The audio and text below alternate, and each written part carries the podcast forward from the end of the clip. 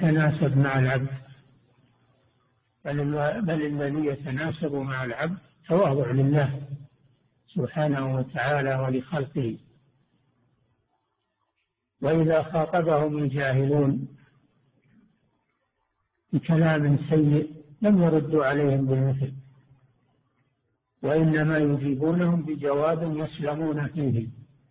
خاطبهم الجاهلون المراد بالجهل الخلقي لا الجهل الذي هو عدم العلم المراد بالجهل الذي هو سوء الخلق. قالوا سلاما يقولون قولا يسلمون فيه ولا يجارون السفهاء والجاهلين. رب بما أغويتني لأزينن لهم في الأرض ولأغوينهم أجمعين. إلا عبادك منهم المخلصين. قال تعالى إن عبادي ليس لك عليهم سلطان إلا من اتبعك من الغاوين. لما لعن الله إبليس وطرده بسبب كفره واستكباره عن أمر الله حين أمره أن يسجد لآدم قال إبليس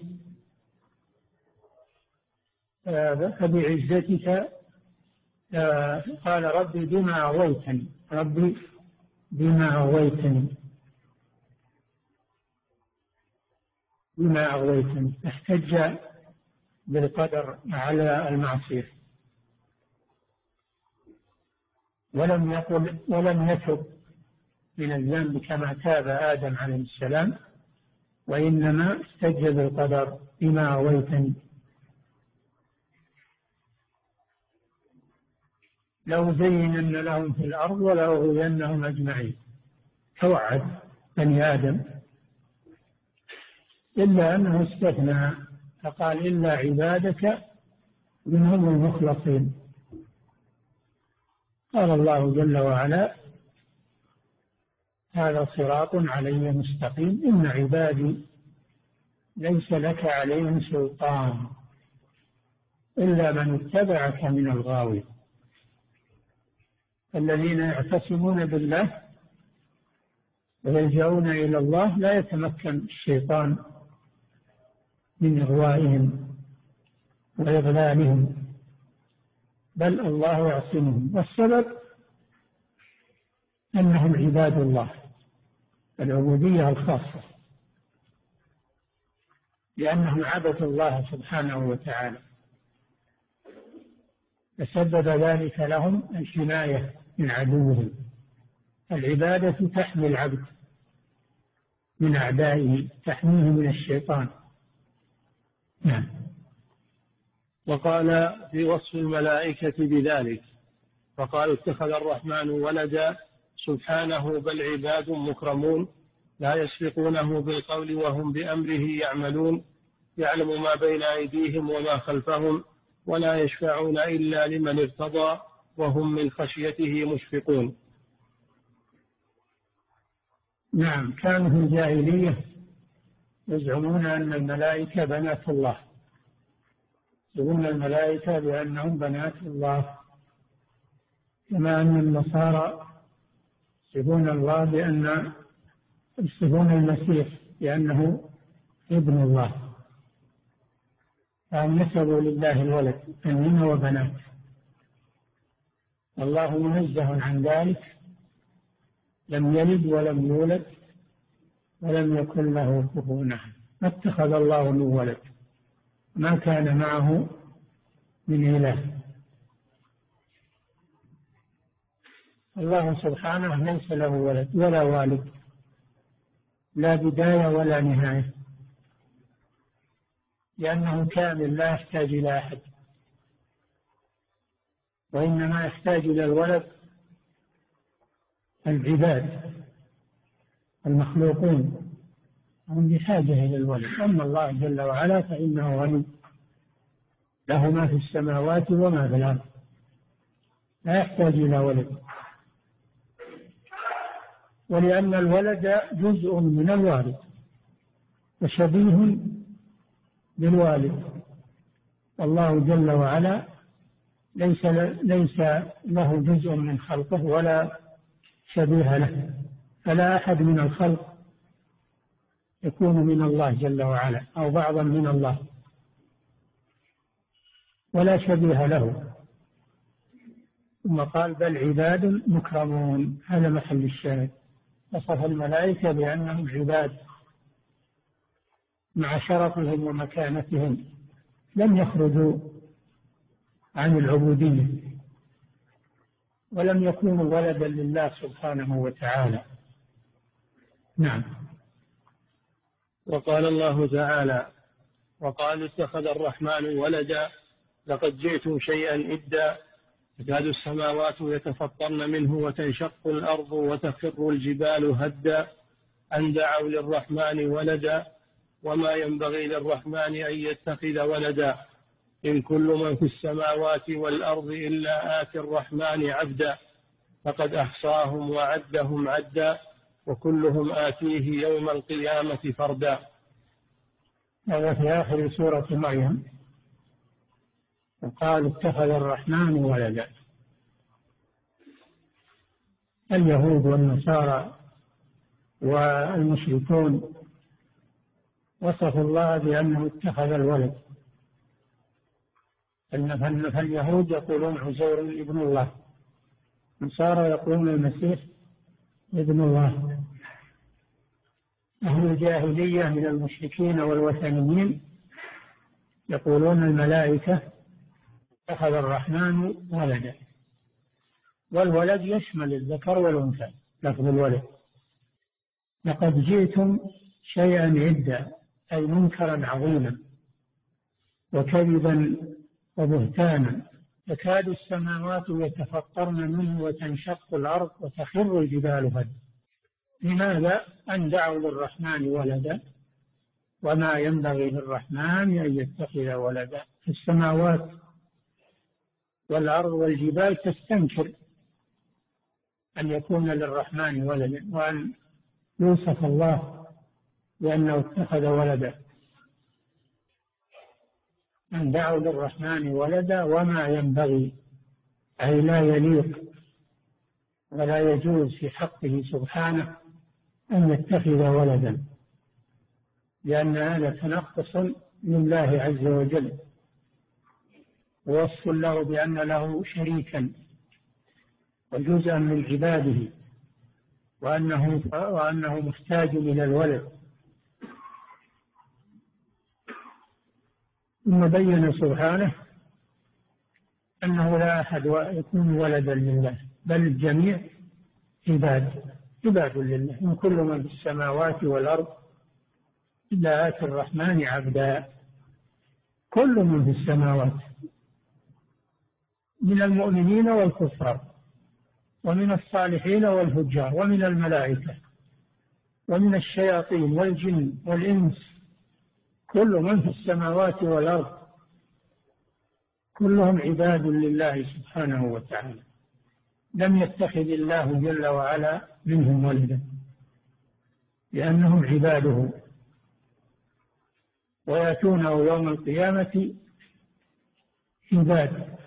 منقادون له يتلقون الجزاء على أعمالهم. وكلهم آتيه يوم القيامة فردا واحدا واحدا يحاسبهم ويجازيهم. فلو كانوا لو كان منهم أحد ولدا لله سبحانه لخرج عن هذا عن هذه العبودية. لخرج عن هذه العبودية. فالعبد لا يجوز أن يكون ابنا لله جل وعلا. نعم.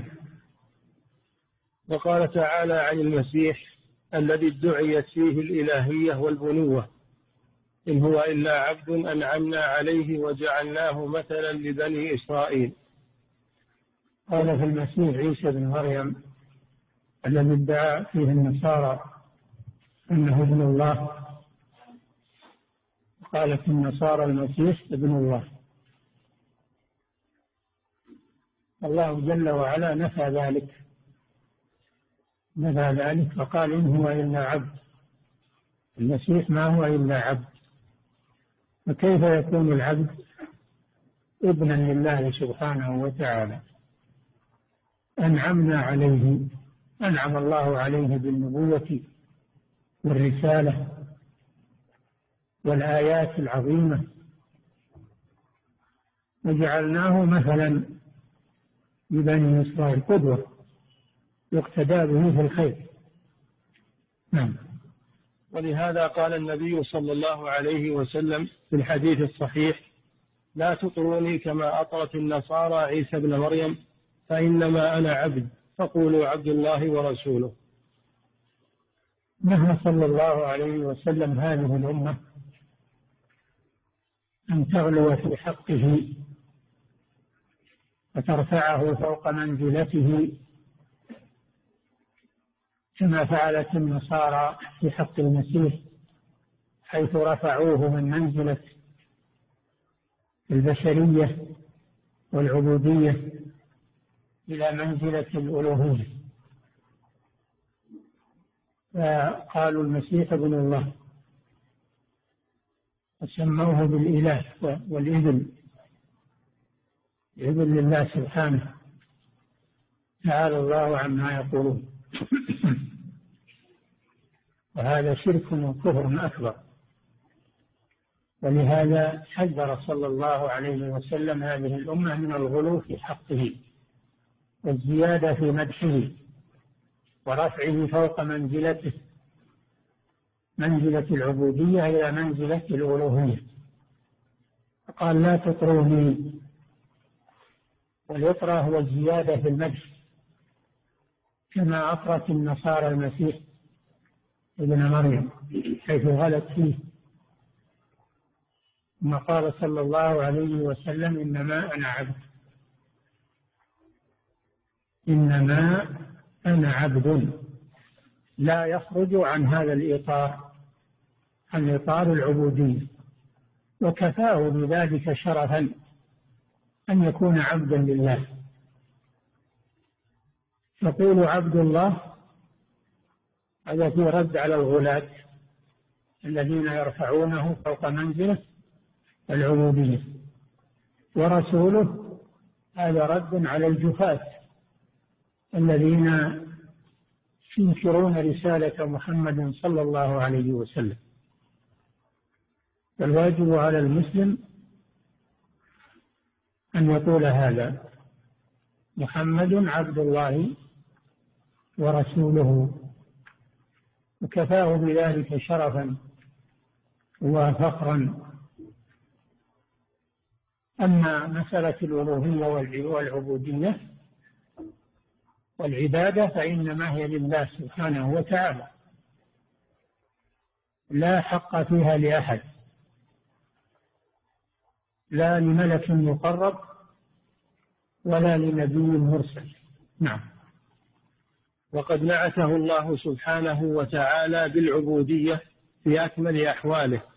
نعت الله يعني وصف الله رسوله محمد صلى الله عليه وسلم بالعبودية في أكمل أحواله صلى الله عليه وسلم. في مقام الإسراء سبحان الذي أسرى بعبده ليلا من المسجد الحرام في مقام الوحي والتنزيل تبارك الذي نزل الفرقان على عبده ليكون للعالمين نذيرا.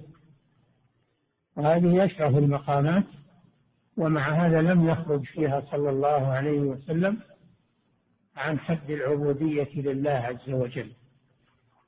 نعم. وقد نعته الله بالعبودية في أكمل أحواله.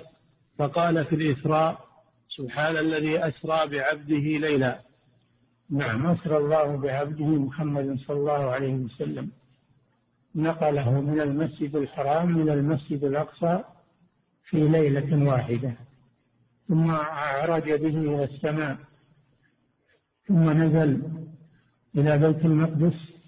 ثم عاد إلى مكة في ليلة واحدة. بقدرة الله سبحانه وتعالى. فأي شرف أعظم من هذا؟ ومع هذا لم يخرج صلى الله عليه وسلم عن وصف العبودية لله أسرى بعبده ليلا. نعم. وقال في الإيحاء فأوحى إلى عبده ما أوحى. فأوحى جبريل إلى عبده محمد عبد الله إلى عبده أي عبد الله ما أوحى. وذلك ليلة المعراج. وذلك ليلة المعراج. ففي مقام الوحي الذي هو أشرف المقامات وصف الله رسوله بالعبودية. أوحى إلى عبده ما أوحى. نعم. وقال في الدعوة وأنه لما قام عبد الله يدعوه كادوا يكونون عليه لبدا. وقال في الدعاء دعاء الله سبحانه وأنه لما قام عبد الله يعني محمد صلى الله عليه وسلم كادوا يكونون عليه لبدا يستنكرون فعله ويتعجبون من ذلك. نعم. لأنهم ما اعتادوا هذا وإنما كانوا يدعون الأصنام والأوثان والأحجار والأشجار. نعم. وقال في التحدي وإن كنتم في ريب مما نزلنا على عبدنا فأتوا بسورة من مثله.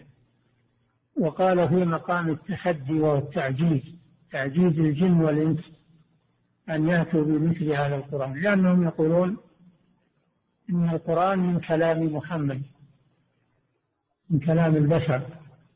افتراه وأعانه عليه قوم آخرون وليس من عند الله وليس هو كلام الله. يقولون في القرآن هكذا. الله جل وعلا قال ما دمتم تقولون إن هذا القرآن هو كلام محمد وهو بشر مثلكم. فأنا أتحداكم أن تأتوا بسورة واحدة مثل هذا القرآن. فأتوا بسورة من مثله. سورة واحدة ولو أقصر سورة. سورة مثله وادعوا شهداءكم من دون الله. ادعوا من يشهد لكم أن هذا هو هو كلام هو كلامكم.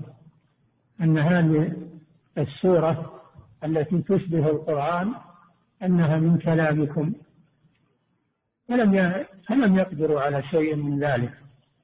دل على أن القرآن كلام الله. منزل وهو مخلوق. والشاهد في قوله على عبدنا إنا نزلنا على عبدنا يعني محمد صلى الله عليه وسلم. هذا في مقام التحدي والتعجيز للمشركين ومع هذا لم يخرج صلى الله عليه وسلم عن حد العبودية لله سبحانه وتعالى. نعم. فالدين كله داخل في العبادة. الدين كله داخل في العبادة. دين الله جل وعلا كله داخل في العبادة. العبادة والدين بمعنى واحد. الدين كله عبادة لله. والعبادة كلها دين لله عز وجل. نعم. فالدين كله داخل في العبادة وقد ثبت في الصحيح أن جبريل عليه السلام لما جاء إلى النبي صلى الله عليه وسلم في صورة أعرابي. نعم الدين كله داخل في العبادة. والدليل على ذلك أن جبريل عليه السلام لما جاء إلى النبي صلى الله عليه وسلم بحضرة أصحابه في صورة رجل فقال أخبرني عن الإسلام. أخبره بأركان الإسلام الخمسة. قال أخبرني عن الإيمان. أخبره بأركان الإيمان الستة. قال أخبرني عن الإحسان. أخبره عن الإحسان. قال أخبرني عن الساعة. قال من المسؤول عنها بأعلم من السائل. قال أخبرني عن أماراتها وأخبره عن علاماتها أو عن شيء من علاماتها. في النهاية ماذا قال؟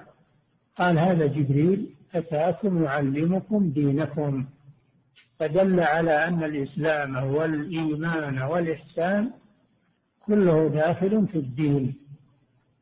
نعم.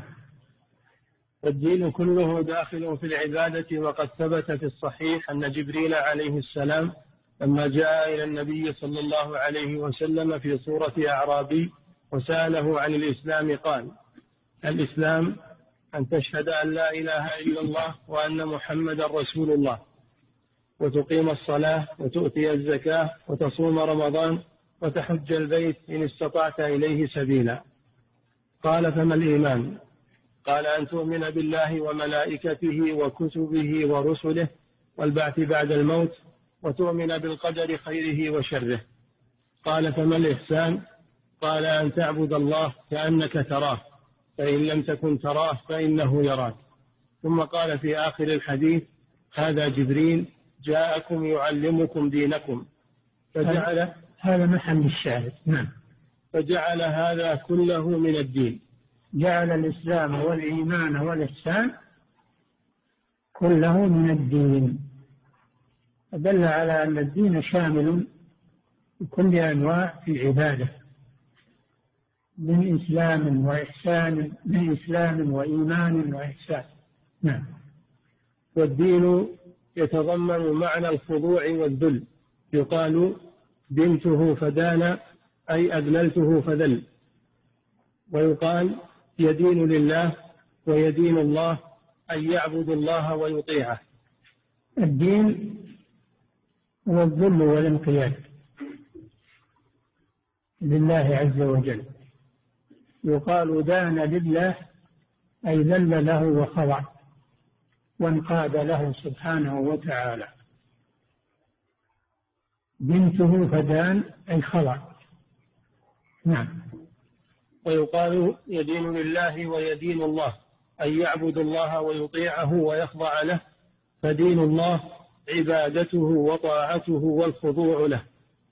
دين الله وعبادته. وطاعته والخضوع له بمعنى واحد. نعم. والعبادة أصل معناها الذل أيضا. يقال طريق أصل العبادة في اللغة الذل.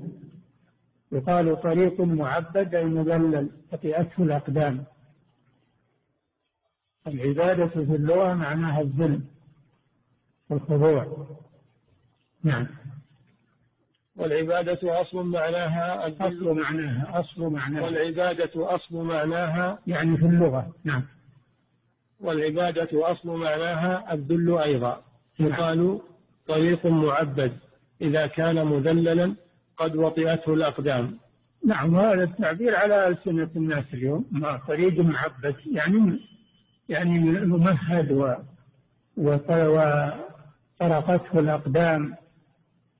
حتى تذلل وخضع. نعم. لكن العبادة المأمور بها تتضمن معنى الذل ومعنى الحب. ولكن العبادة في الشرع غير العبادة في اللغة. العبادة في اللغة معناها الذل والخضوع.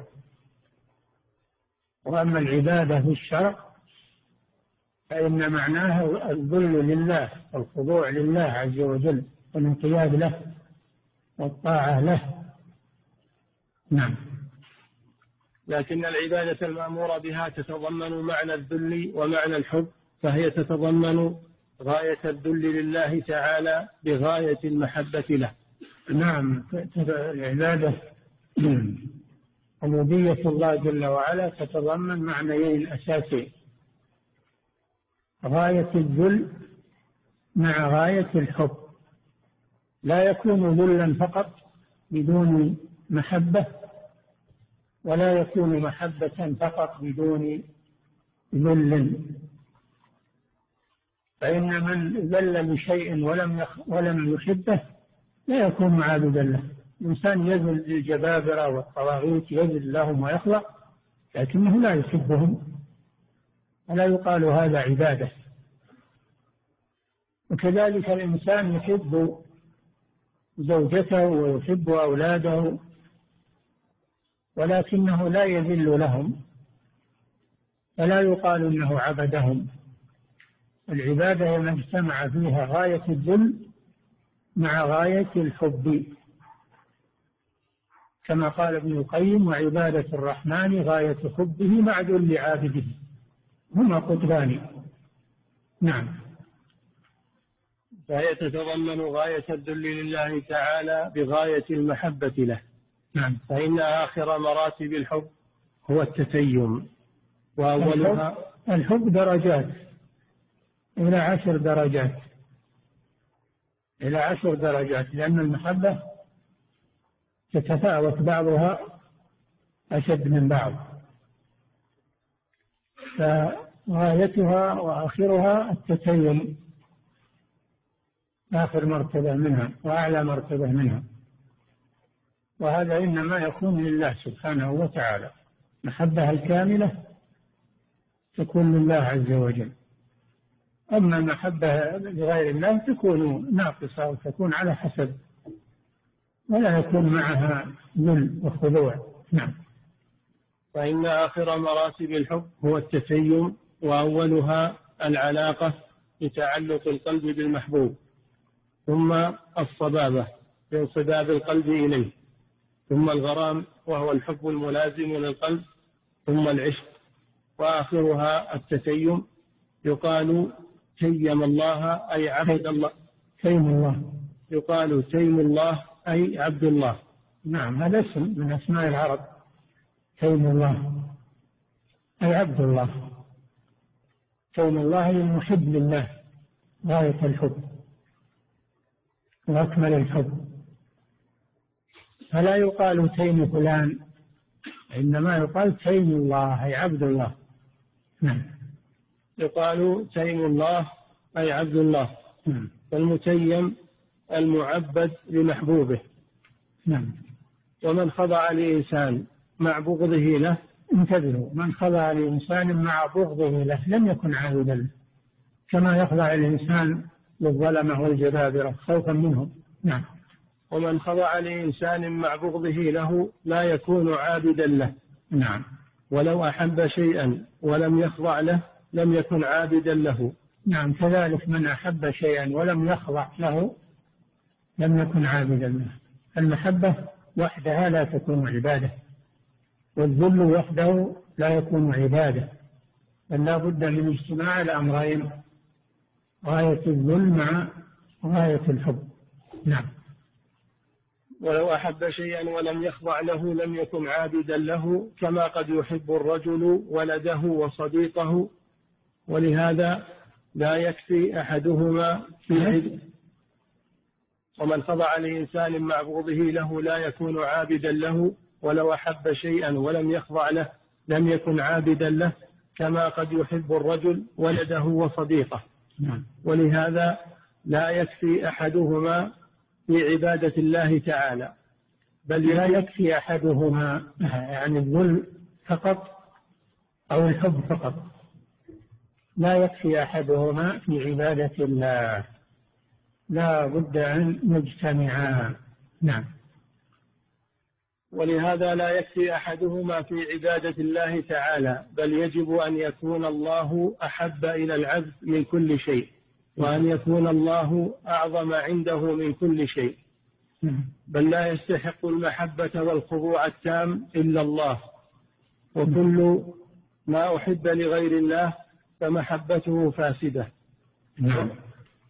وما عظم بغير أمر وما عظم بغير أمر الله فتعظيمه باطل نعم. قال الله تعالى قل إن كان آباؤكم وأبناؤكم وإخوانكم وأزواجكم وعشيرتكم وأموال اقترفتموها وتجارة تخشون كسادها ومساكن ترضونها أحب إليكم من الله ورسوله وجهاد في سبيله فتربصوا حتى يأتي الله بأمره نعم الإنسان يحب هذه الأشياء الثمانية آباؤكم وأبناؤكم وإخوانكم وأزواجكم وعشيرتكم وأموال تركتموها وتجارة تخشون كسادها ومساكن ترضونها الإنسان يحب هذه الأشياء محبة طبيعية ولا يلام على ذلك. لكن إن قدمها على محبة الله قدم ما تحبه نفسه على ما يحبه الله فإنه يكون عاصيا لله عز وجل. أما إذا أحبها ولم يقدمها على ما يحبه الله فإنه لا يلام لا يلام بهذا. والذين تخلفوا عن الهجرة من أجل شحا بأوطانهم ومحبة لأموالهم عليهم الذنب فتربصوا حتى يأتي الله بأمره. ولذلك المهاجرون تركوا أموالهم وديارهم وخرجوا ليس معهم شيء مع أنهم يحبون هذه الأشياء تركوها لله عز وجل فقدموا ما يحبه الله على ما تحبه نفوسهم. فلذلك نالوا الشرف والثناء والجزاء العظيم من الله سبحانه وتعالى. وأشاد الله بذكرهم في القرآن المهاجرين الذين تركوا أولادهم وأوطانهم وأموالهم وآثروا رضا الله سبحانه وتعالى. فمن أحب محبوباته وقدمها على محبة الله فإنه داخل في الوعيد. وأما من قدم محبة الله على محابه فهذا هو الصادق في إيمانه. نعم. فجنس المحبة تكون لله ولرسوله كالطاعة فإن الطاعة لله ولرسوله. المحبة تكون لله ولرسوله. يحب الله ويحب الرسول صلى الله عليه وسلم. والطاعة أيضا تكون لله تكون للرسول وأطيعوا الله وأطيعوا الرسول. فهناك أشياء مشتركة بين الله والرسول وهناك أشياء خاصة بالله عز وجل. نعم. فجنس المحبة تكون لله ولرسوله مشتركة. نعم المحبة مشتركة نعم. كالطاعة فإن الطاعة لله ولرسوله. نعم. قل أطيعوا الله وأطيعوا الرسول. نعم. والإرضاء لله ولرسوله. كذلك. الإرضاء لله ولرسوله. يرضي الله ويرضي الرسول صلى الله عليه وسلم. والله ورسوله أحق أن يرضوه. نعم. والإرضاء لله ولرسوله. والله ورسوله أحق أن يرضوه. والله ورسوله أحق أن يرضوه. أن يرضوا الله وأن يرضوا الرسول صلى الله عليه وسلم. هذا مشترك. نعم. والإيتاء لله ولرسوله. نعم. والإيتاء الإعطاء. العطاء يكون من الله ويكون من الرسول. وما آتاكم الرسول فخذوه وما نهاكم عنه فانتهوا. ولو أنهم رضوا ما آتاهم الله ورسوله مشترك. الإيتاء مشترك وهو الإعطاء من المال. نعم. والإيتاء لله ولرسوله ولو أنهم رضوا ما آتاهم الله ورسوله. نعم. وأما العبادة وأما العبادة فهي خاصة بالله.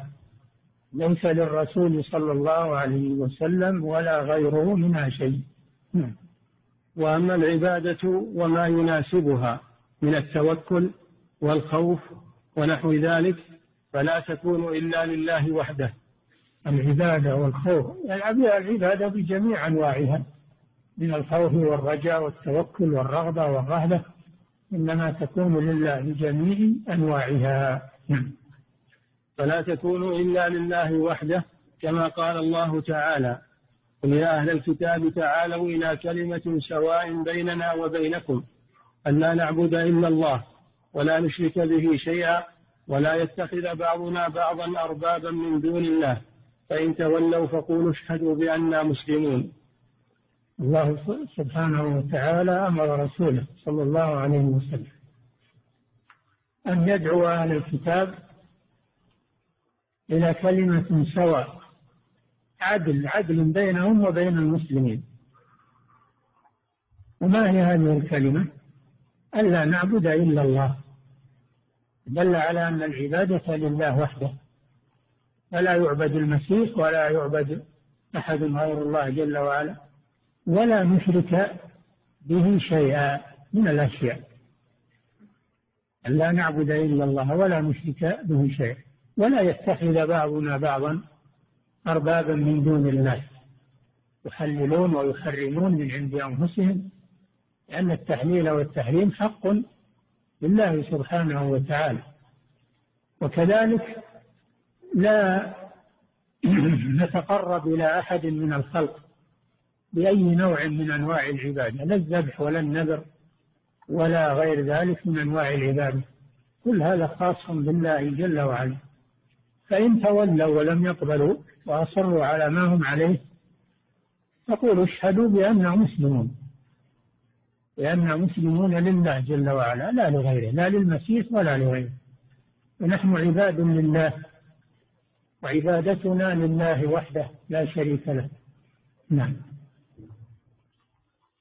وقال تعالى ولو أنهم رضوا ما آتاهم الله ورسوله وقالوا حسبنا الله. سيؤتينا الله من فضله ورسوله. إنا إلى الله راغبون. شوف نعم. هذه الآية فيها الأشياء المشتركة والأشياء الخاصة بالله. ولو أنهم رضوا ما آتاهم الله ورسوله. هذا مشترك. الإيتاء وقالوا حسبنا الله. هذا خاص بالله ولهذا لم يقل حسبنا الله ورسوله قالوا حسبنا الله. سيؤتينا الله من فضله ورسوله. الإيتاء مشترك؟ نعم. إنا إلى الله راغبون. إنا إلى الله راغبون. الرغب نوع من أنواع العبادة. فلا يدخل فيه الرسول. لم يقل إنا إلى الله ورسوله.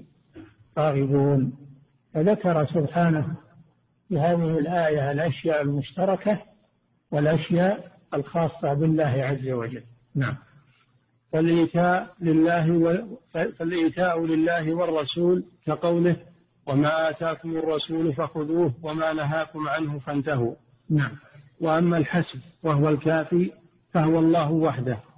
كما قال حسبنا الله لم يقولوا حسبنا الله ورسوله. نعم. وأما الحسب وهو الكافي فهو الله وحده كما قال تعالى الذين قال لهم الناس إن الناس قد جمعوا لكم فاخشوهم فزادهم إيمانا وقالوا حسبنا الله ونعم الوكيل. نعم بعد وقعة أحد لما رحل المشركون إلى مكة وعاد المسلمون إلى المدينة أراد المشركون أن يروعوا المسلمين. فأرسلوا إليهم مندوبا إننا سنرجع عليكم ونقتل بقيتكم. فأمر النبي صلى الله عليه وسلم أصحابه الذين خرجوا معه إلى إلى أحد أن يخرجوا. فخرج بهم صلى الله عليه وسلم ونزل في حمراء الأسد ينتظرهم فلما بلغ المشركين خروج الرسول صلى الله عليه وسلم وأصحابه للقائهم خافوا وهربوا. وماذا قال المسلمون وهم في هذه الحالة؟ الذين قال لهم الناس إن الناس قد جمعوا لكم يعني الكفار فاخشوهم. زادهم إيمانا وقالوا حسبنا الله ونعم الوكيل. حسبنا الله فقصروا الحسب على الله ونعم الوكيل الله جل وعلا. هذه عقيدتهم لم تتغير ولم يرهبهم تهديد الكفار لأن الله حسبهم وهو كافي. قالوا حسبنا الله ونعم الوكيل.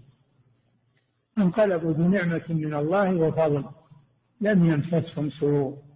لنتيجة إيش؟ نتيجة التوكل والصدق مع الله سبحانه وتعالى وعدم الإصغاء لتهديد العدو. نعم. وقال الله تعالى يا أيها النبي حسبك الله ومن اتبعك من المؤمنين. أي حسبك وحسب من اتبعك من المؤمنين الله. نعم. فيكون المؤمنين معطوف على ضمير المخاطب حسبك. ضمير النبي صلى الله عليه وسلم حسبك الكاف. معطوف عليه. حسبك وحسب من اتبعك من المؤمنين الله. فهو الحسب الواحد الواحد سبحانه. ليس له شريك. حسبك الله ومن اتبعك من المؤمنين. أي وحسب من اتبعك من المؤمنين. نعم. وليس المراد حسبك الله والمؤمنون. ليس المؤمنون معطوف على لفظ الجلالة وإنما هو معطوف على ضمير المخاطب في قوله حسبك الله ومن اتبعك أي وحسب من اتبعك من المؤمنين فكلهم حسبهم الله. نعم. وليس المعنى حسبك الله ومن اتبعك من المؤمنين. أي الله ومن اتبعك من المؤمنين هم حسبك كما قاله بعض من أخطأ في هذا. نعم. ومن ظن أن المعنى حسبك الله والمؤمنون معه فقد غلط غلطا فاحشا. حسبك الله والمؤمنون معه أي مع الله. هذا غلط فاحش لأن هذا نوع من أنواع العبودية. والعبودية لا تكون إلا لله فهو الحسب والكافي نعم. ومن ظن أن المعنى حسبك الله والمؤمنون معه فقد غلط غلطا فاحشا كما بسطناه في غير هذا الموضع. نعم. وقال الله تعالى أليس الله بكاف عبده؟ أليس الله على استفهام تقرير؟ استفهام تقرير. بكاف عبده. فهو الكافي ويخوفونك بالذين من دونه. فالله هو الكافي. الله هو الكافي وحده. أليس الله بكاف عبده؟ بلى. الجواب بلى. هو الكافي لعبده وحده دون غيره. نعم. وقال تعالى أليس الله بكاف عبده؟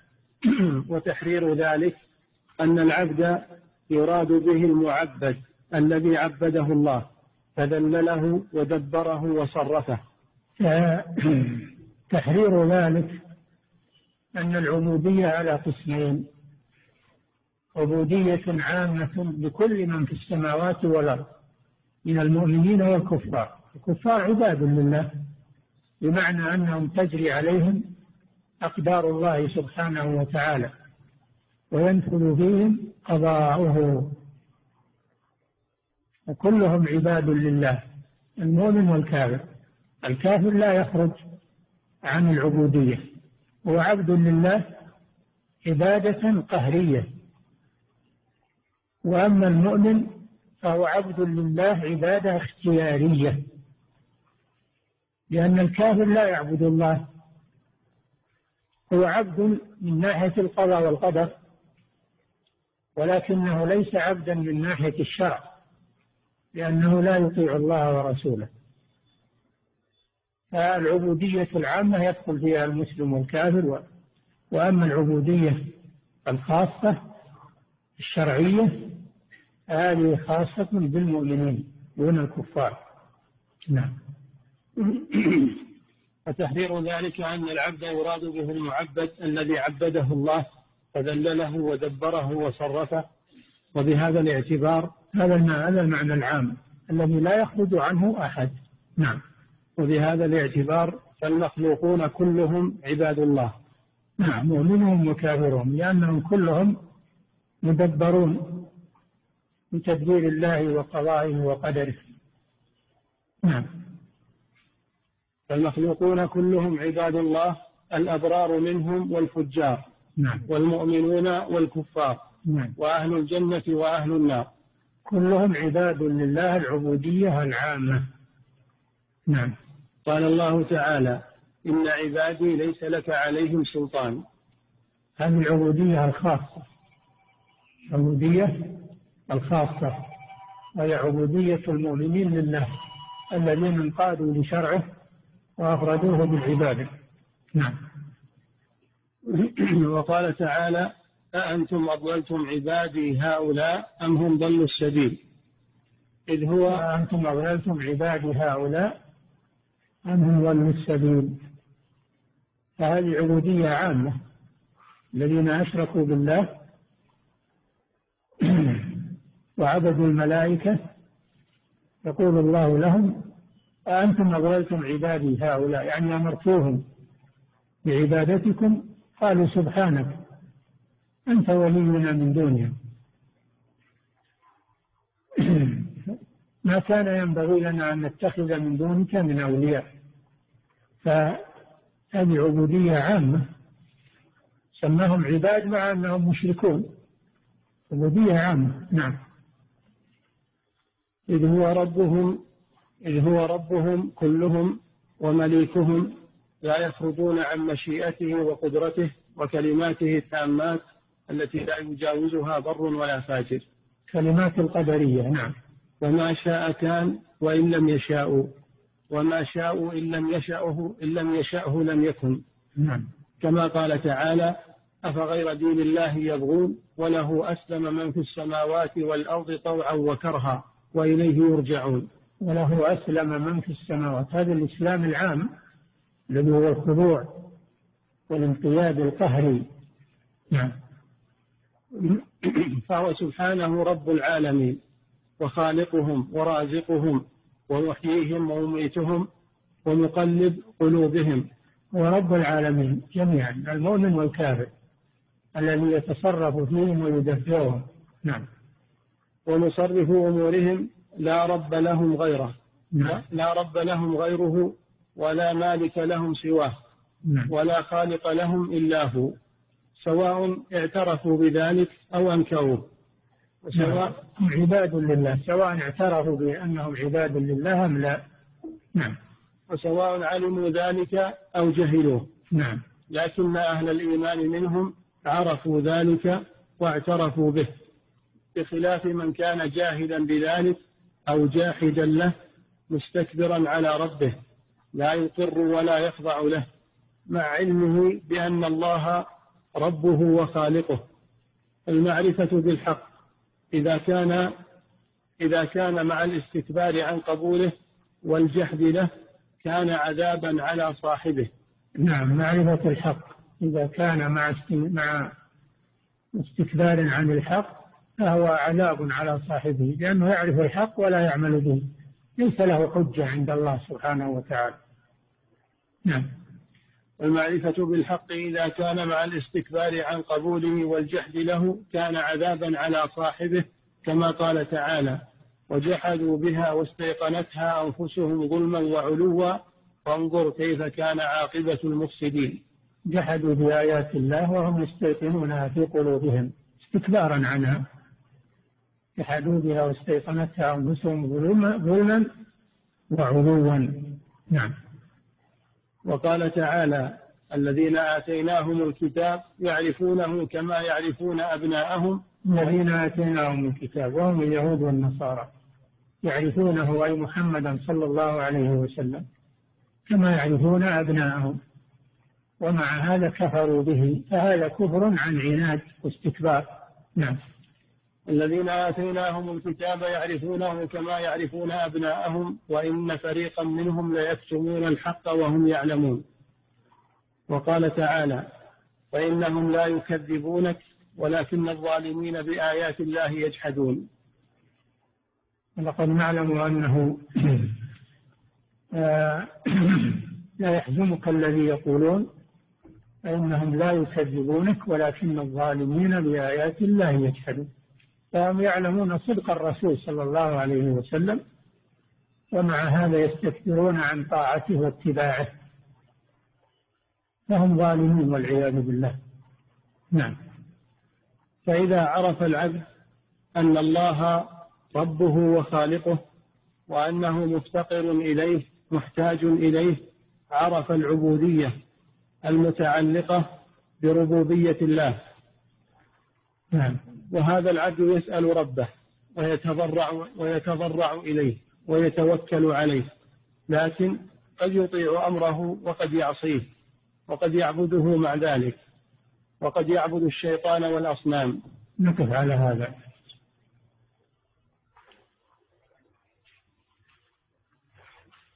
وأنا كما ترون الصوت عندي متأثر وأخشى مع متابعة الدروس أنه يتعب شوي. فنؤجل نؤجل الدراسة أو الدروس إلى ما بعد الحج إن شاء الله. ونأخذ راحتنا إن شاء الله نحن وأنتم.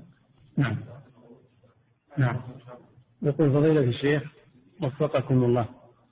هل يمكن تعريف العبودية بما تتضمنه من الذل والحب؟ فيقال هل هل؟ يمكن تعريف العبودية؟ هل يمكن؟ نعم. هل يمكن تعريف العبودية بما تتضمنه من الذل والحب فيقال إن العبودية هي غاية الذل مع غاية الحب.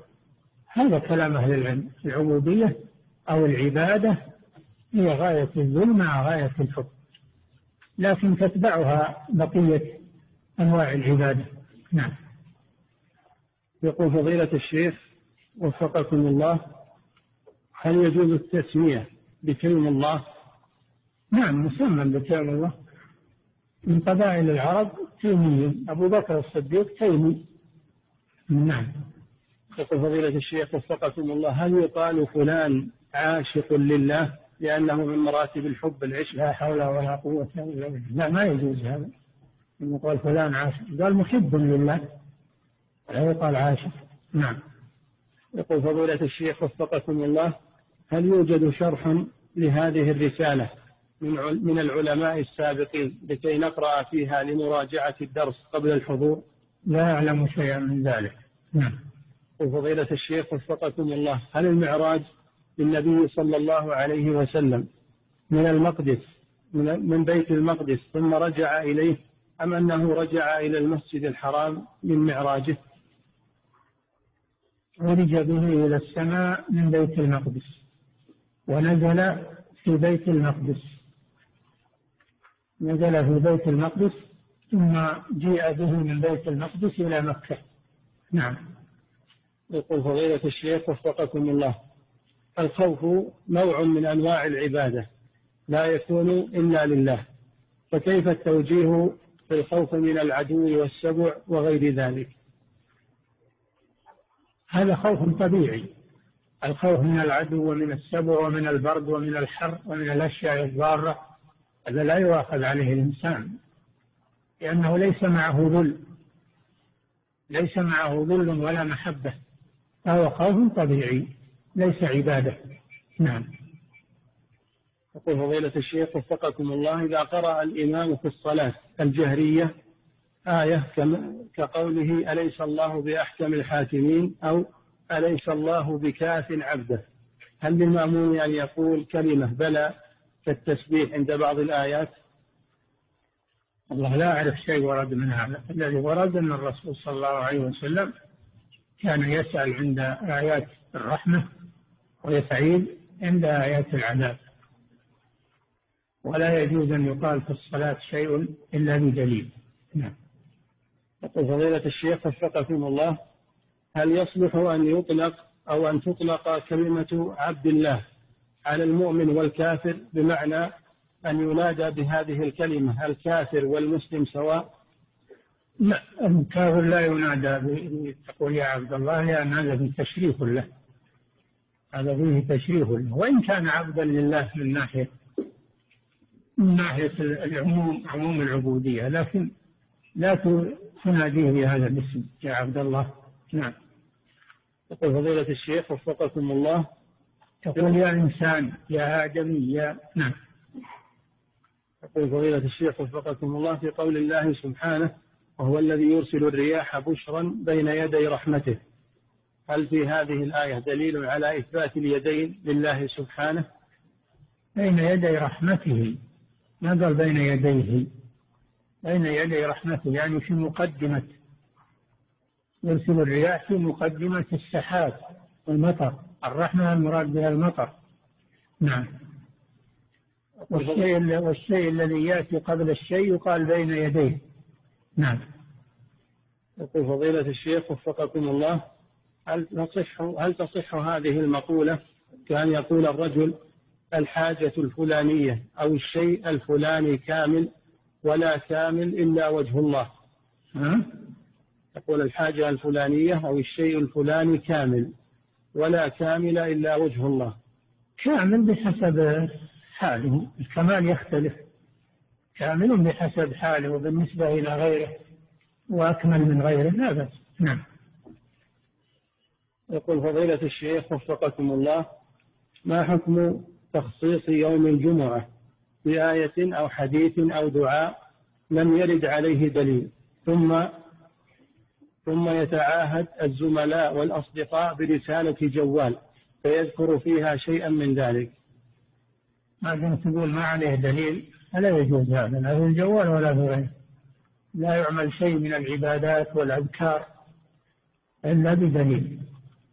نعم. فضيلة الشيخ وفقكم الله امرأة مقيمة في هذا البلد وقد توفي زوجها وتريد أن تسافر لبلدها. وهي الآن في العدة ولا يوجد لديها محرم ولم يعد عندها نفقة نظرا لوفاة زوجها إلا ما يبذله لها أهل الخير. السؤال هل لها أن تسافر لوحدها عائدة لبلدها أم تبقى حتى انتهاء الإحداث؟ ما دام أهل الخير يقومون بمساعدتها وكفايتها فإنها تبقى حتى تنتهي العدة. وإن لم تستطع الإقامة فإنها تتصل بأحد محارمها أو يأتي ويذهب بها. نعم. يقول فضيلة الشيخ وفقكم الله استعمال الأقلام والجوالات من الذهب بالنسبة للمرأة هل يعد أمرا مباحا؟ لا. المرأة إنما يباح لها الحلي فقط. أما أن تتخذ المذهبات في الأواني وفي الأكواب وغير ذلك فلا يجوز. نعم. هذا من الإسراف والبذخ نعم.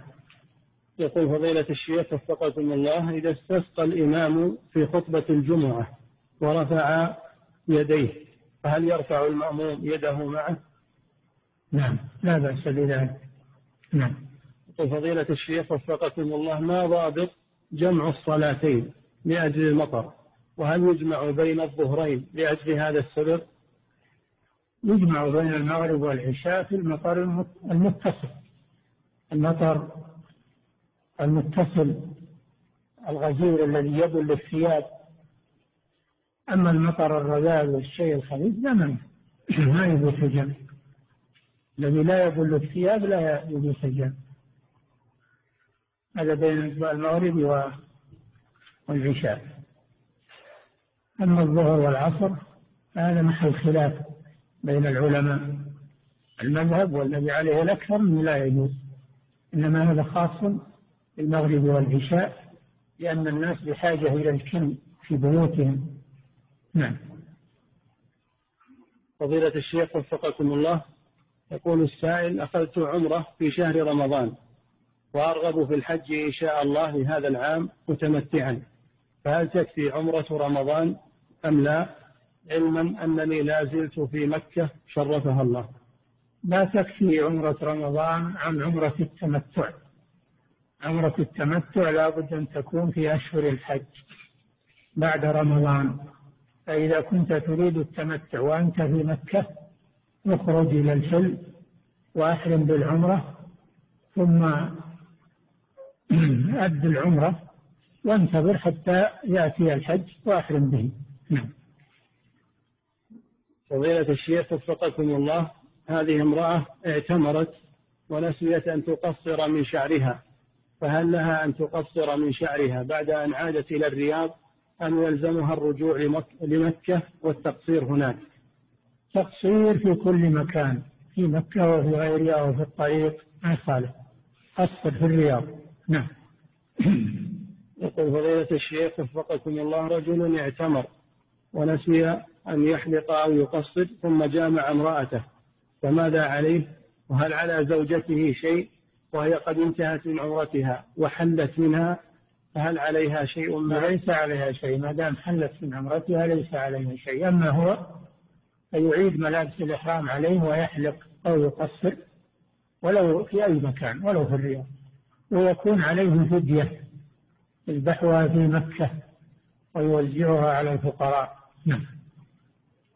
يقول فضيلة الشيخ وفقكم الله أنا مدرس وقد قرر علي شرح كتاب زاد المستقنع في الفقه فما هي الطريقة التي يراها فضيلتكم لتقريب ذلك للطلاب؟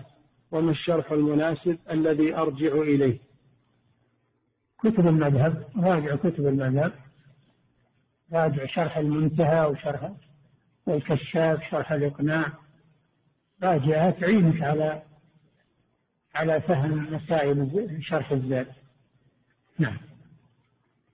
يقول فضيلة الشيخ وفقكم الله انتشر بين بعض النساء في الأفراح أن النساء يجمعن صلاة المغرب والعشاء في وقت المغرب وذلك لأن إحداهن قد سمعت ذلك في الإذاعة وقد فعلته والدتي فجمعت بين المغرب والعشاء في وقت المغرب لأجل زواج. فما هو الحكم في ذلك؟ هذا خطأ ولا يجوز الجمع في هذه الحالة. فعليها أن تعيد صلاة العشاء وتنهى عن هذا وتبين للنساء أن هذا لا يجوز. نعم. يقول فضيلة الشيخ وفقكم الله هل تجوز صلاة الفريضة على الراحلة كالطائرة والباخرة حتى ولو لم يخش خروج الوقت لا تجوز الصلاة على الراحلة إلا في حالة المطر والطين إذا كانت الأرض فيها مطر وطين والسيل يمشي فإنه يصلي على الراحلة كما فعل النبي صلى الله عليه وسلم. أما إذا كان ليس فيه مطر ولا ماء يمشي مع الأرض فإنه ينزل ويصلي على الأرض. نعم. يقول فضيلة الشيخ وفقكم الله إذا اشتريت سيارة وخشيت عليها من العين فهل لي أن أضع يدي عليها وأقرأ عليها المعوذات؟ لا ما يحتاج. اقرأ المعوذات في وردك لنفسك وعلى مالك. أورد على نفسك وعلى مالك. نعم. يقول فضيلة الشيخ وفقكم الله هل يجوز للقائل أن يقول حبيبي هو الله أو يا حبيبي يا الله؟ أن يقول القائل حبيبي هو الله أو يا حبيبي يا الله. ما بأس ذلك محبة الله نوع من أنواع العبادة. نعم.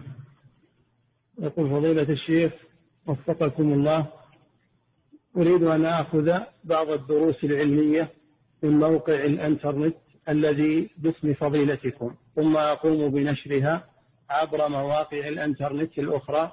بحاجة كثير من العوام خارج هذه البلاد لعقيدة السلفية ولكن مكتوب في الموقع لا يؤخذ شيء إلا بعد الإذن من فضيلتكم. فهل تأذنون لي بذلك؟ لا لا نأذن لأحد أن يأخذ. لكن من أراد أن يطلع يفتح على الموقع ويطلع. نعم. يقول فضيلة الشيخ وفقكم الله هل الاستغفار بنية أن يرزق أن يرزق الله سبحانه الإنسان بولد أو برزق أو غير ذلك. ما حكم هذا الاستغفار بهذه النية؟ الاستغفار؟ نعم. بنية أن يرزقه الله مالا أو ولدا. يدعو الله بحاجته. يدعو الله بحاجته ولا يكفي الاستغفار. الاستغفار إنما يكون في استسقاء طلب الغيث. لأنه إنما امتنع الغيث بسبب الذنوب لا يستغفرون من أجل ذلك. نعم. يقول فضيلة الشيخ وفقكم الله أشكلت علي هذه العبارة وهي قول المصنف رحمه الله الطاعة مشتركة بين الله ورسوله أما العبادة فخاصة لله تعالى. نعم. واضح هذا يا أخي. الله جل وعلا قال وأطيعوا الله وأطيعوا الرسول. وأحيانا يفرد الرسول أطيعوا الرسول لعلكم ترحمون. طاعة الرسول هي اتباع أمره اتباع ما أمر به صلى الله عليه وسلم وترك ما نهى عنه لأنه مبلغ عن الله جل وعلا. فطاعة الرسول طاعة لله. قال تعالى من يطع الرسول فقد أطاع الله لأنه مبلغ عن الله. وأما العبادة فهي خاصة بالله عز وجل. لا يعبد الرسول صلى الله عليه وسلم ولا غيره. نعم.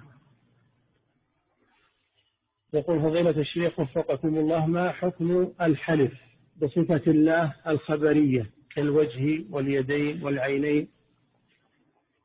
لا بأس بالحلف بالله أو بصفة من صفاته بدون تفريق بين كذا وكذا صفاته الثابتة. نعم. يقول فضيلة الشيخ وفقكم الله ما حكم لعن إبليس إذا مر ذكره؟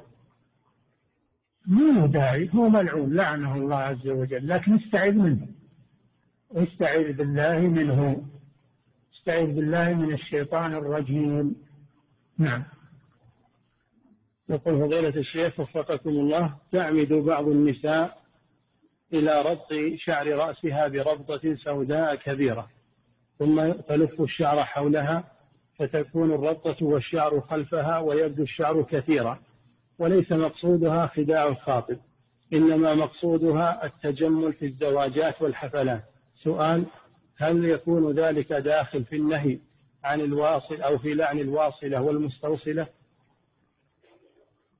هذا يكون إذا كان فيه إذا كان فيه تدليس بما يشبه الشعر يظن أنه شعر وما هو شعر هذا من الغش والتدليس والتشبع بما لم يعطى الإنسان. هذه ناحية الناحية الثانية المرأة إذا جمعت رأسها ولفته ومن خلفها هذا لا يجوز لأنه يدخل في قوله صلى الله عليه وسلم رؤوسهن كأسنمة البخت المائلة. يكون كان لها رأسين.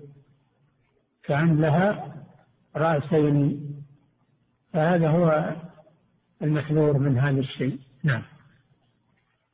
يقول فضيلة الشيخ وفقكم الله بقول النبي صلى الله عليه وسلم نحن معاشر الأنبياء أولاد لعلات. ديننا علات أولاد لعلات. ديننا واحد. نعم. ما معنى ذلك وفقكم نفي الرسول بين هذا قال ديننا واحد. معناه أخوة لعلات أن ديننا واحد. ديننا واحد مثل الأخوة من الأب. الذين أبوهم واحد وأمهاتهم متفرقة. فدين الأنبياء واحد لكن شرائعهم شرائعهم مختلفة بحسب مصلحة البشر. نعم. وكل جعلنا منكم شرعة ومنهاجا. نعم. يقول فضيلة الشيخ وفقكم الله هل البغل يقطع الصلاة قياسا على الحمار؟ لا. نعم. يقول فضيلة الشيخ وفقكم الله في الحديث أو هل هذا حديث؟ اللهم إنا لا نسألك رد القضاء وإنما نسألك اللطف فيه. هل يصح هذا عن النبي صلى الله عليه وسلم؟ والله ما أعلم أنه ورد عن الرسول صلى الله عليه وسلم وهو على ألسنة الناس. وهو نوع من نوع من الأدعية. نوع من الأدعية. نعم. يقول فضيلة الشيخ وفقكم الله في قول القائل محسوبك فلان. هل هذه اللفظة غير جائزة لجعله المحسوبية لغير الله؟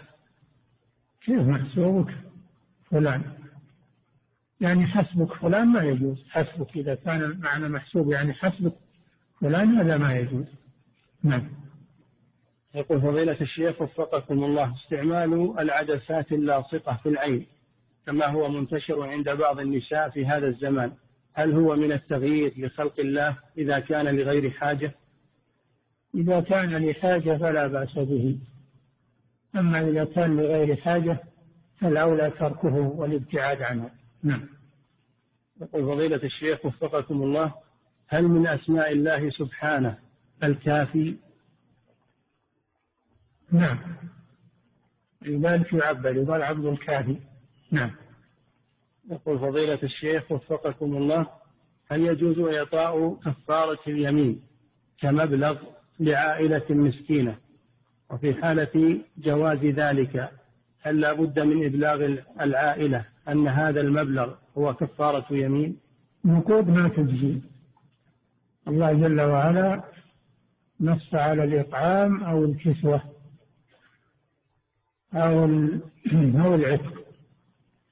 كفارته إطعام عشرة مساكين من أوسط ما تطعمون أهليكم أو كسوتهم أو تحرير رقبة. هذه التي تخرج في الكفارة وأما النقود فلا تكفي. نعم. يقول فضيلة الشيخ وفقكم الله رجل خرج منه مذي ووقع على ملابسه ولم يعلم به إلا بعد يوم. فما حكم صلاته؟ صلاته صحيحة لكن يغسله للمستقبل. نعم. يقول فضيلة الشيخ وفقكم الله هذه مجموعة من النساء تقول نحن مجموعة نساء نحضر درسا بإحدى طالبات العلم. وهو في بإحدى طالبات العلم. نعم. وهو في مكان ملحق بالمسجد مصلى. يفتح لصلاة النساء دوما. إلا أن بينه وبين مسجد الرجال رحبة والسور واحد. وباب المصلى على الشارع ولا ينفتح على المسجد. السؤال هل يجوز للحائض أن تدخل فيه؟ وهل يصح متابعة الإمام فيه؟ ما دام أنه داخل سور المسجد فله حكم المسجد. ما دام أنه داخل سور المسجد فإن له حكم المسجد ولا يجوز للحائض أن تدخل فيه. وأما متابعة الإمام فلا بأس لأنه في حكم المسجد داخل في المسجد. نعم. يقول فضيلة الشيخ وفقكم الله يقول اليهود والنصارى يعلمون بوجود الله سبحانه فهل هم تحت العبودية العامة أم تحت العبودية الخاصة؟ بوجود الله تعالى نعم. يقرون بربوبيته. يقرون بربوبيته. ولكنهم يكفرون بمحمد صلى الله عليه وسلم. واليهود